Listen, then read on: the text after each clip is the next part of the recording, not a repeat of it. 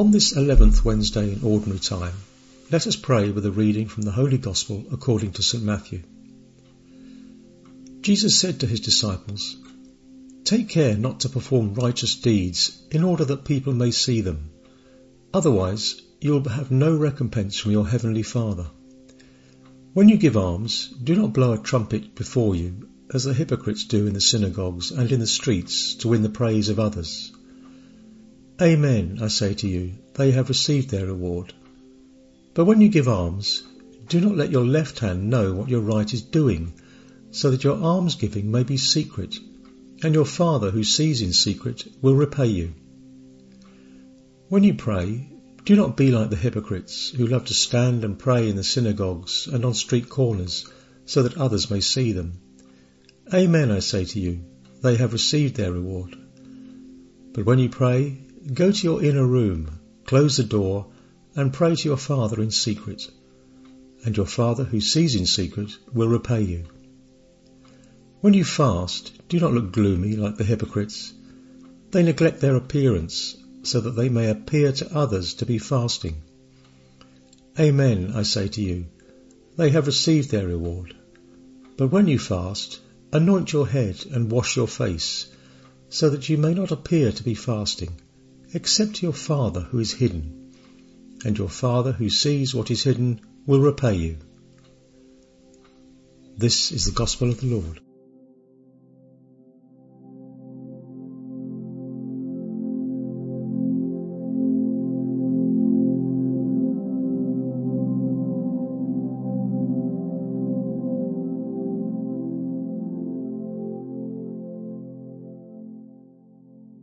Climbing mountains is hard work and beautiful, but it is hard. It is a reality that we cannot deny. Sometimes the road becomes rough when we climb a mountain. Not all the way is easy, and the higher up we climb, the harder it becomes. This image is useful to describe that we are in the roughest part of the Sermon on the Mount, in one of the most complex parts. The situation gets more and more challenging. We experienced that yesterday because it is not easy to accept that we must love everyone. It is not easy to understand that we must love even our enemies. Nor is it easy to believe in a God who is the Father of all, of the bad and the good, and who makes no distinction when it comes to love, as we do. It is not easy to fall in love with a Father who looks at everyone with a lover's heart, even those whom you and I, because we are weak, may despise or ignore. That's why not all of us understand this sermon. Not all of us know how to live as children of God. Not all of us want to reach the top of the mountain, and many of us abandon the path when we see that it's difficult. We are all children, but not all of us want or aspire to live as such. I don't know what you are thinking while listening to me. Sometimes I am intrigued by that. But the important thing is that we keep on listening to the audio commentaries, even if they get a little complicated, even if sometimes we get tired and do not want to hear anymore. Let's keep going up the mountain.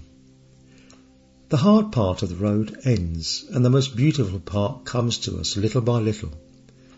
There is nothing comparable to reaching the top of a mountain and seeing everything from above with a serene heart from another perspective. In today's glimpses of the Gospel, beyond the fact that Jesus speaks of the three well-known practices of Christian piety that we reinforce in Lent, which are prayer, almsgiving and fasting, the heart of today's word centres on this phrase: "Take care not to perform righteous deeds in order that people may see them." Therein lies the key. We must be careful. That means that the danger is always present, the danger of being wrong, of making a mistake even when we have good intentions, even when we do good things. Even when we pray, even when we give to the poor, even when we deprive ourselves of something out of love for others, we must be careful. But careful of what? Let's be careful not to be vain children, not to put our satisfaction in being seen in what we do, in being recognised or considered.